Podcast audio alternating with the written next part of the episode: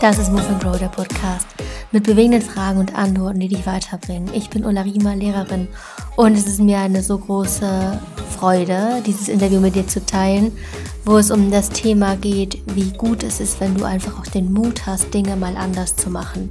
Und zwar ist es der Teil 2 des Interviews mit Laura Marlina Seiler, die letzte Woche schon zu Gast war, wo wir besonders um die, Thema, um die Themen gekreist sind, Selbstzweifel, wie man mit dem Druck von außen umgeht wie man in sich selber einfach erkennt, dass man so viel Potenzial in sich hat und die Intelligenz, die eigene Intelligenz nicht hinterfragen sollte, nur aufgrund von irgendwelchen Noten oder Schulsystemen. Und heute geht es, wie gesagt, um das Thema, habe den Mut, Dinge einfach zu machen, die, die dir entsprechen. Hab den Mut, ein bisschen anders zu sein als andere in verschiedenen Bereichen, also in Bezug auf, das ist auch eher so ein bisschen Lehrerteil, in Bezug darauf, dass du vielleicht als Lehrerin oder Lehrer deine Dinge irgendwie in den Unterricht bringst, wo du sagst, das ist persönliche Weiterentwicklung, das möchte ich gern koppeln mit meinen Fächern.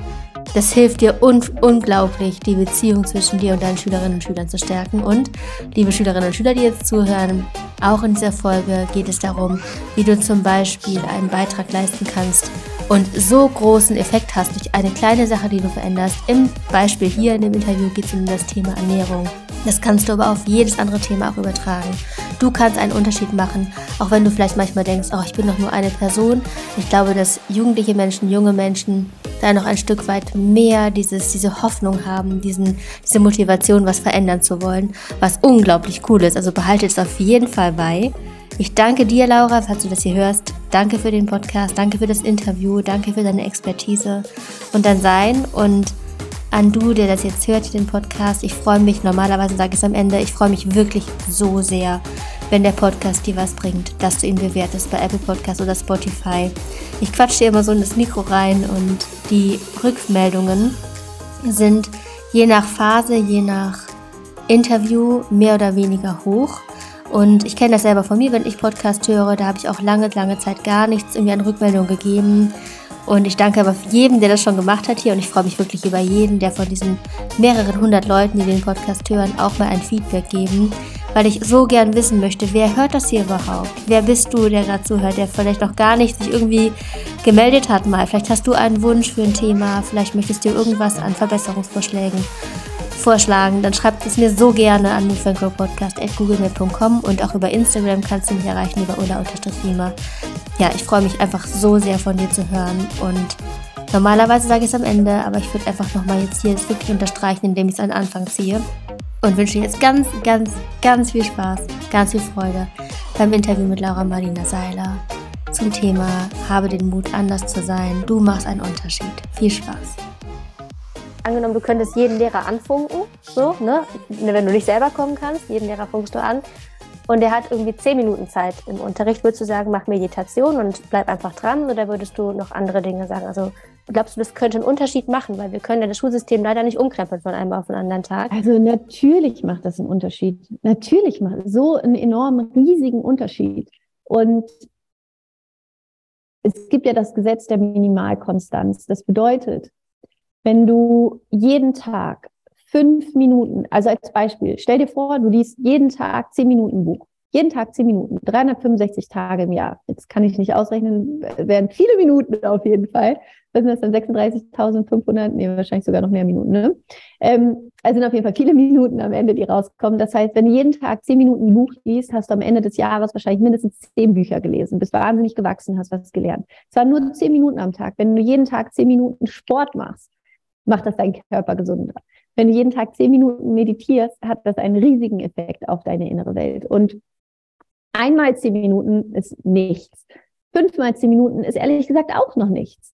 Aber ein ganzes Schuljahr, jeden Tag, zehn Minuten zu meditieren, das verändert so viel und es verändert tatsächlich, und das ist ja auch das Spannende gerade, es gibt ja mittlerweile zum Glück so viele coole wissenschaftliche Forschungen auch dazu, dass wir ja tatsächlich unsere Gene verändern können durch Meditation. Also dass tatsächlich auf biochemischer Ebene wir quasi wie in unsere DNA reingehen können und sogar unsere Gene verändern können, was unglaublich ist. Ähm, also alles, die ganzen Informationen, die es mittlerweile auch zu unserem Gehirn gibt, wie, wie sich unser Gehirn verändert, wenn wir anfangen zu meditieren, wie sich die synaptischen Verbindungen verändern, das ist einfach so geil. Also es, ist, es verändert etwas, nicht nur sozusagen auf geistiger Ebene, sondern tatsächlich auch auf körperlicher Ebene.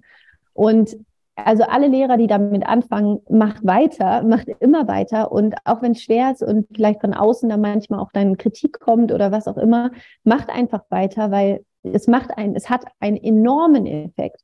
Und vielleicht gibt es auch Schüler, die das erstmal doof finden oder nichts damit anfangen können, aber ich glaube, man darf nicht unterschätzen, wie sehr die in 10, 20 Jahren davon profitieren, dass sie das gemacht haben, dass sie das gelernt haben. Und ja, also ich unbedingt, also ich würde, Breathwork wäre das eine, also wirklich mit Atem, also den Schülern beizubringen, ihren Atem richtig einzusetzen, richtig zu atmen, ihr Nervensystem beruhigen zu können über, über ihre Atmung, wäre, glaube ich, das eine. Das andere wäre Meditation. Das dritte wäre, glaube ich, Visualisierung würde ich auch noch stark mit einfließen lassen. Ne? Also sieh dich in deiner Zukunft, sieh dich, wie du sein willst, sieh dich, was du machen willst. Ähm, hol diese Energie aus der Zukunft. Das, da, damit würde ich, also ich glaube, Atemübung, Meditation und Visualisierung wären, glaube ich, die drei Dinge, mit denen ich arbeiten würde. Ja. ja. Schaut an alle Lehrerinnen und Lehrer da draußen, macht das mal. Ja. Und ich muss auch sagen, es ist ja auch so, ähm, also ich kann aus Erfahrung jetzt sprechen, dass ich das halt auch an meinem, in meinem Alltag ja habe, weil ich ja jeden Tag Schüler habe und wenn ich in jedem Kurs fünf Minuten mache mit denen, hat es auf mein Leben einen mhm. krassen Effekt, weil es gibt so viele Lehrerinnen und Lehrer, die sagen, boah, ich gucke immer nur in 30 gelangweilte Gesichter, wenn ich über die polymerasische, polymere Kettenreaktion spreche. Da hat keiner Bock drauf. Und das frustriert, aber wenn man eben noch ein bisschen was anderes einfließen lässt, dann öffnet man eben auch die Beziehungsebene total. Ne?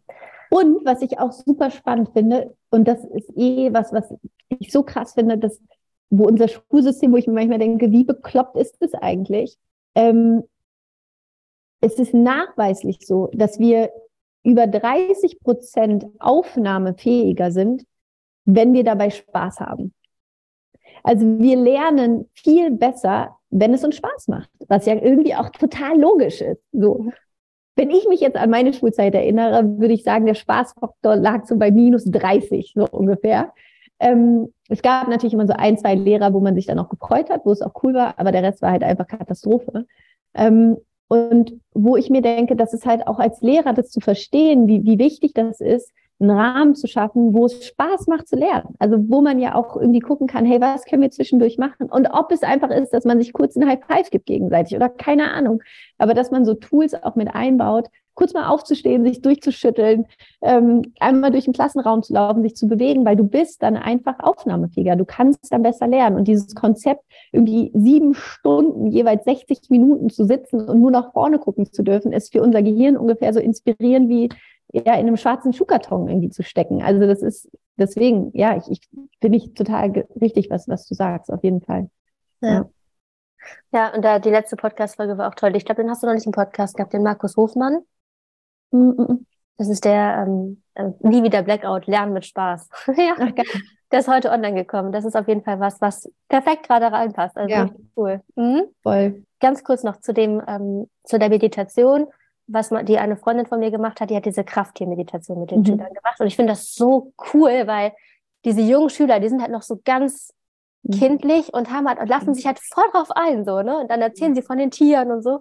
Das spiele ich dir kurz vor. Also ich habe das Krafttier und es ist der Koala. Und ich finde am Krafttier gut, dass es einem immer, wenn man traurig oder so ist, einem halt immer Mut macht und man die Sachen auch immer besser angeht. Und ich finde es nicht Kindergarten, weil egal wie alt man ist, kann es einem schon gut helfen. Also mein Krafttier ist ein roter Panda. Und ähm, manchmal denke ich mir einfach so, weil die roten Pandas sind ja bedroht, dann denke ich mir einfach so, sie sind trotzdem tapfer und ziehen das durch. Das kann ich auch. Was können wir denn tun gegen die Bedrohung von Tierarten? Einfach mal vielleicht ein bisschen achten. Man kann halt nichts dagegen tun, dass ständig Leute irgendwie auf diese Fälle aus sind, aber es ist schon ziemlich doof. Hm. Habt ihr eine Idee, wie wir bedrohte Tierarten retten können? Oder sagt ihr, es ist eh alles zu spät in der fünften Klasse? Was meinst du? Ähm, man kann ja auch an Organisation, Organisation, ach, ich Organisation. Dankeschön, ähm, spenden, die da die äh, Regenwald, also im Regenwald sind so viele bedrohte Tiere mittlerweile. Da kann man mal spenden, dass es den Tieren wieder gut geht. Das heißt, man sieht, die sind auch unglaublich angebunden, so, ne? An, wow. machen sich Gedanken zu den Tieren und so. Und ich glaube, dass viele Erwachsene irgendwann sagen, ach ja, es ist, ach, ist ja eh zu spät oder ich kann nichts tun. So, ich glaube, die Kinder sind da noch viel, äh, viel motivierter und viel offener. Und ein Thema, was dir auch sehr am Herzen liegt, ist ähm, die Ernährung. Ne? Und ja. eine Schülerin, von der wusste ich jetzt, dass sie eben zumindest vegetarisch ist. Ich zeige in der fünften Klasse immer so einen Film, da muss man auch gut aufpassen, so ähm, mit ähm, mit Massentierhaltung, also wirklich einer, der wirklich krass ist, den muss man begleiten als Lehrperson auch. Und danach haben ganz viele diesen Drive, boah, krass, ich will was ändern, ich esse kein Fleisch mehr und so weiter. Und dann geht's aber das Ding, dann kommen die nach Hause zu den mhm. Eltern mhm. und dann geht's halt da was anderes. Mhm. Ne? Und deswegen hat diese Schülerin folgende Fragen an dich. Ich sollte auch liebe Grüße bestellen. Danke, sie. Das auch mir denn stellen? Ähm, also meine erste Frage ist, ähm, welches sind die besten Argumente, um Menschen von einem vegetarischen Leben zu überzeugen? Mhm. Wen würdest du denn gerne überzeugen? Kommen dir äh, schon Leute vor, die, wo du denkst, boah, die würde ich so gerne davon überzeugen? Ja, zum Beispiel meine Eltern, weil die fanden das jetzt auch nicht so gut, dass ich Vegetari Vegetarierin bin, aber ja. Mhm. Gut, und noch jemanden? Äh, ein paar Freunde. Mhm. Okay, gut. Was möchtest du ähm, noch wissen? Wie bist du selbst zum vegetarischen Leben gekommen? Und ähm, dann habe ich noch die Frage, ähm, was Sie von Fleischersatzprodukten halten. Und ähm, ich hatte noch die Frage, wie stellen Sie sich die Ernährung der Zukunft vor? Also ob es da irgendwie Insektenburger gibt oder ob es genauso bleibt wie jetzt. Insektenburger. Würdet ihr Insektenburger essen? Nein. Nein? Nein. Nee? Also da muss ich mir mal was einfallen lassen, ne? Genau. Kennst du denn Fleischersatzprodukte, die du isst? Äh, nee, eigentlich esse ich gar keine Fleischersatzprodukte. Mhm. Da wäre die Frage, warum man das bräuchte, ne? Ja. Was glaubst du, warum man das braucht? Vielleicht mögen welche Fleisch, aber äh, wollen irgendwie nicht, dass die Tiere leiden müssen oder so und dann kaufen mhm. diese Ersatz. Ja. Genau. Also ein paar Fragen waren da drin. Ne? Wie bist du dazu gekommen? Wow. Wie kann man Wie heißt sie? Adele. Adele, wow, was für ein unglaublich intelligentes Mädchen. Wahnsinn. Wie alt ist sie? Klasse 5, also das war Klasse 5 und jetzt ist sie Klasse 6. Wow. Mhm. Wahnsinn. Wahnsinn. Ich wünschte mir, ich wäre so intelligent gewesen mit elf. Krass. Ähm, also, genau. Ähm, wie kann man Menschen davon überzeugen, vegetarisch zu werden? Ich glaube, es ist immer schwierig, jemanden von etwas überzeugen zu wollen, was die Person selber nicht will. Also das ist halt, ähm, ist immer schwierig, ja.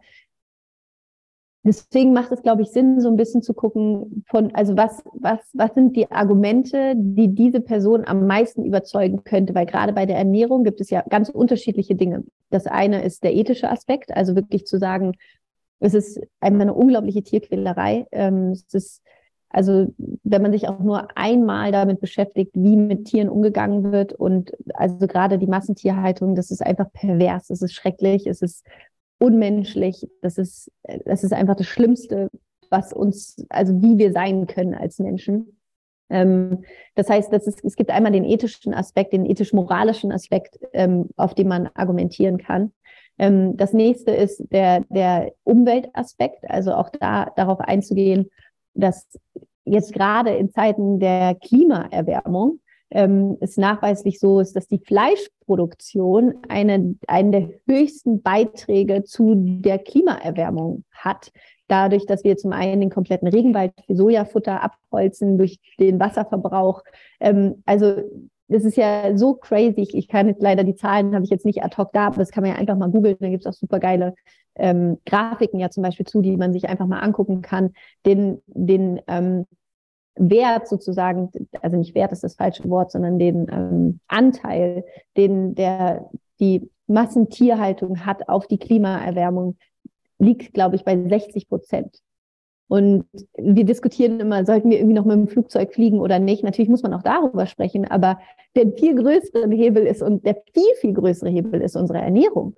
Und ich glaube, was, was da eben auch hilft, ist, es müssen ja nicht alle direkt komplett vegan oder vegetarisch sein. Es reicht ja schon, wenn wir nicht jeden Tag Fleisch essen würden. Das wäre ja schon mal ein Riesenschritt, einfach gar nicht mehr zu sagen, jeden Tag muss irgendwie meine Wurst auf dem Teller, sondern zu sagen, ey, so wie früher, freitags gibt's Fisch und irgendwie sonntags gibt's Fleisch, ja. Ähm, und dann auch nicht irgendwie das Billigfleisch irgendwo, das vollkommen antibiotika vollgestopft ist. Das wäre nämlich jetzt das dritte Argument.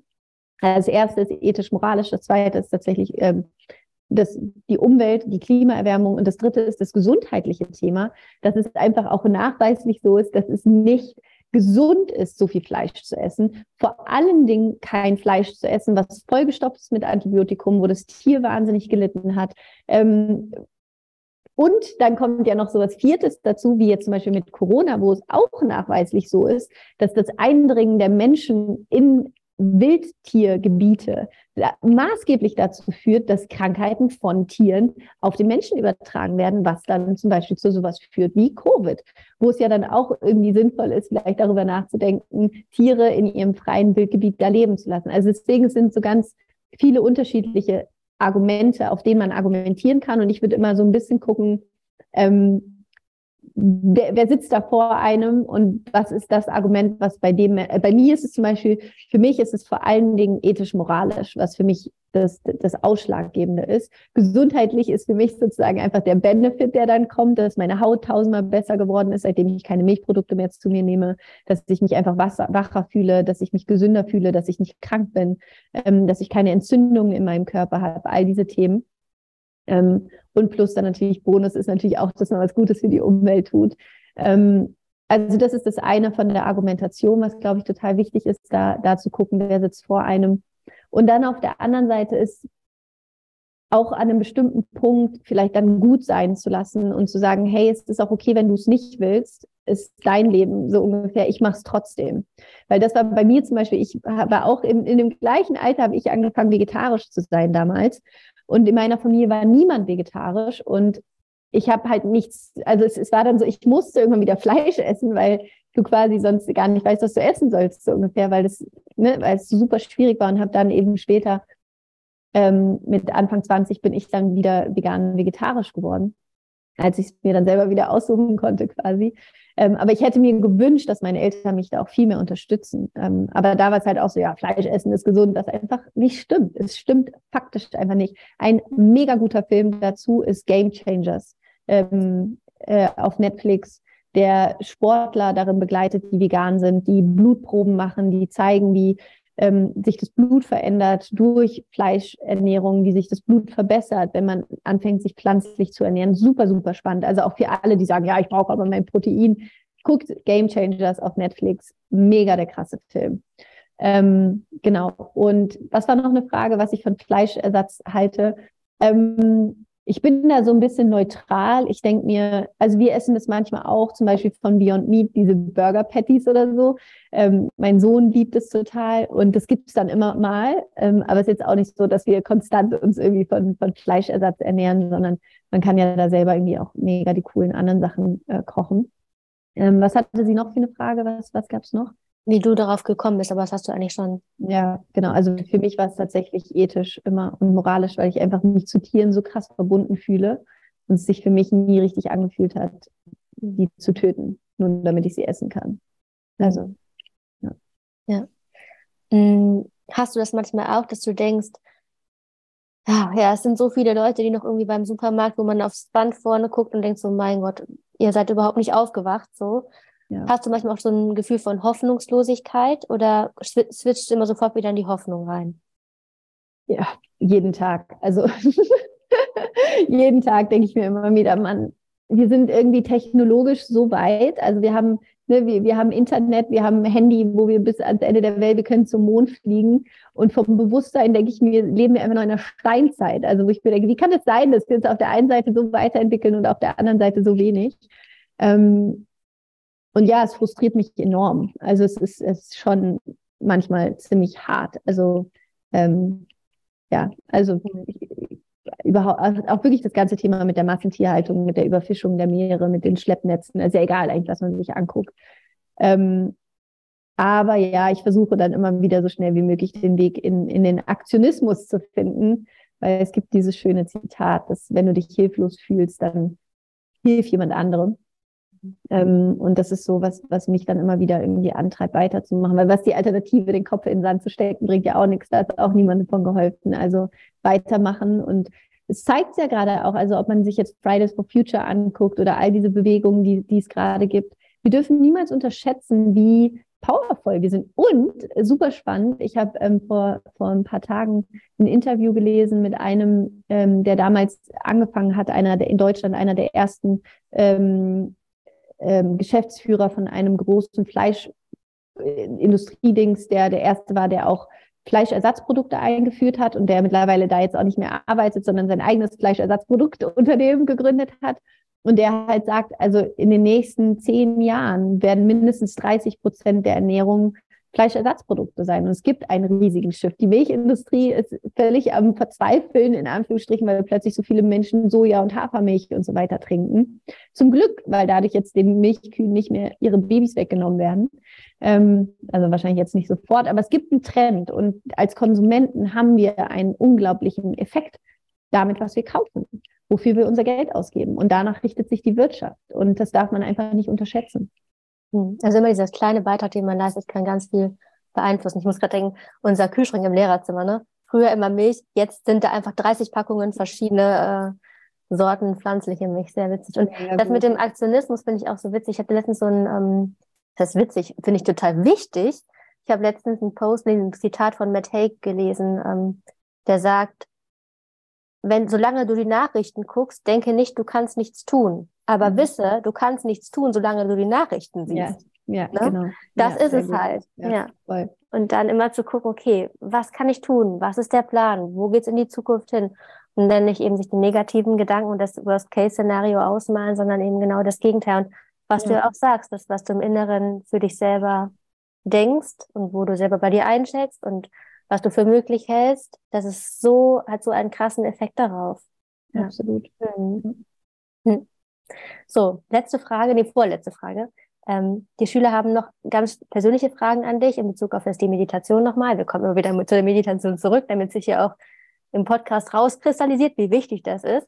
Ähm, die fragen dich folgendes. Ich würde halt einfach fragen, wie man auf diese Idee kommt, weil es ist einfach eine tolle Idee, weil es gibt ja auch Schüler, die haben richtig viel Stress, weil wie die Eltern getrennt sind oder so. Und dann braucht man einfach mal eine Minute Ruhe. Ähm, meine Frage ist, wie ein, also für mich, wenn ich sowas selber machen müsste, wäre es etwas schwer, weil man muss, wenn man sowas macht, ja auch, wenn es andere Menschen testen oder so, dass sie sich genauso fühlen wie die Person auch. Und deswegen wäre vielleicht mal die Frage, wie jemand alles so hinkriegt, dass es jedem ähm, gleich geht.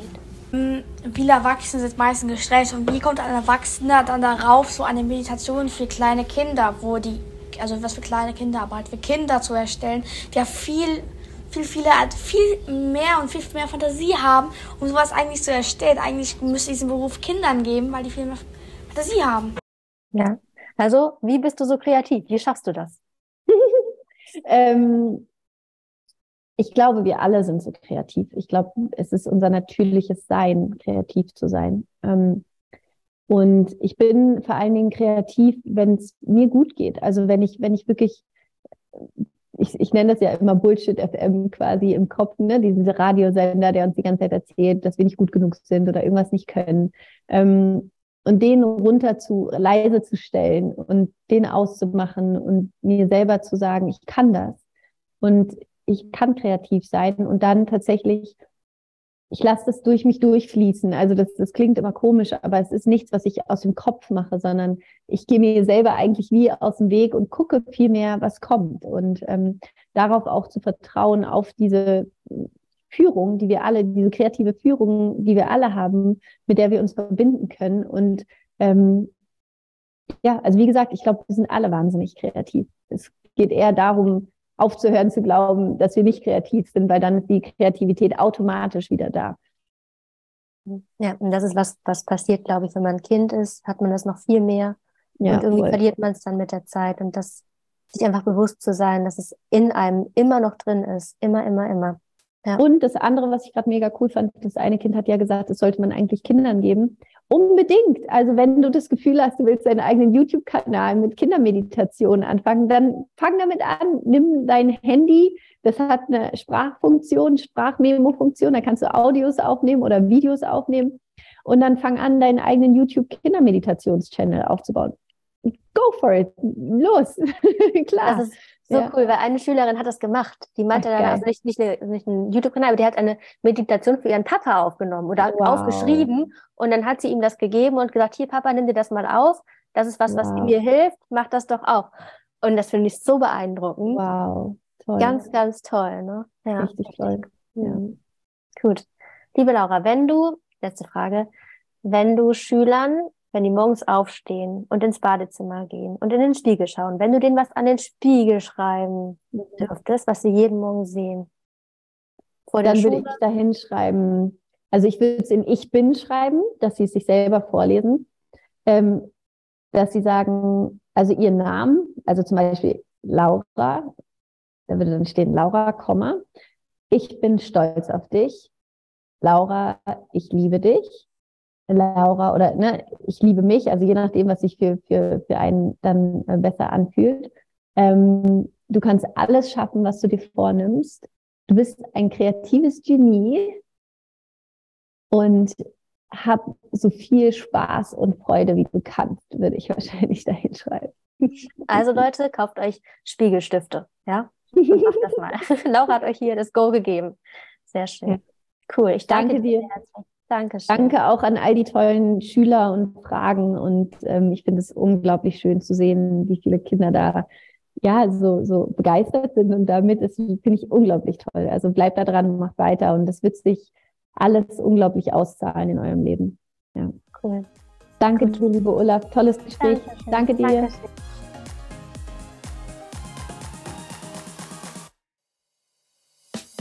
Du findest Lauras Seite, Lauras Instagram und ihre ganzen Programme, das sind wirklich sehr viele. Unter anderem gibt es auch ein Kartenset Animal Spirit Karten, auch richtig cool, wenn du dieses Krafttier, wenn das dir was zusagt, auch wenn du schon erwachsen bist. Ich habe das Kartenset auf jeden Fall geschenkt bekommen und finde es echt cool. Alle diese Infos bekommst du unten in der Informationsbox in den Show Notes. Und natürlich freue ich mich sehr, wie am Anfang schon gesagt, wenn du mir schreibst, was dich beschäftigt, was dieser Podcast für dich für einen Unterschied macht, ob du dir andere Dinge wünschst, andere Themen, andere Gäste. Und in diesem Sinne, ich wünsche dir, falls du diese Woche jetzt, diese Folge jetzt zum Start der Woche hörst, einen wunderbaren Start nach den Ferien. Es sind ja gerade die Weihnachtsferien vorbei, zumindest wenn diese Folge rauskommt. Und dass du einen guten Start findest, dass du es langsam angehen lässt, dass du dich ein bisschen entspannen kannst, auch noch zu Beginn. Und wünsche eine wundervolle Woche, einen tollen Tag und freue mich, wenn du nächste Woche wieder reinhörst. Bis ganz bald.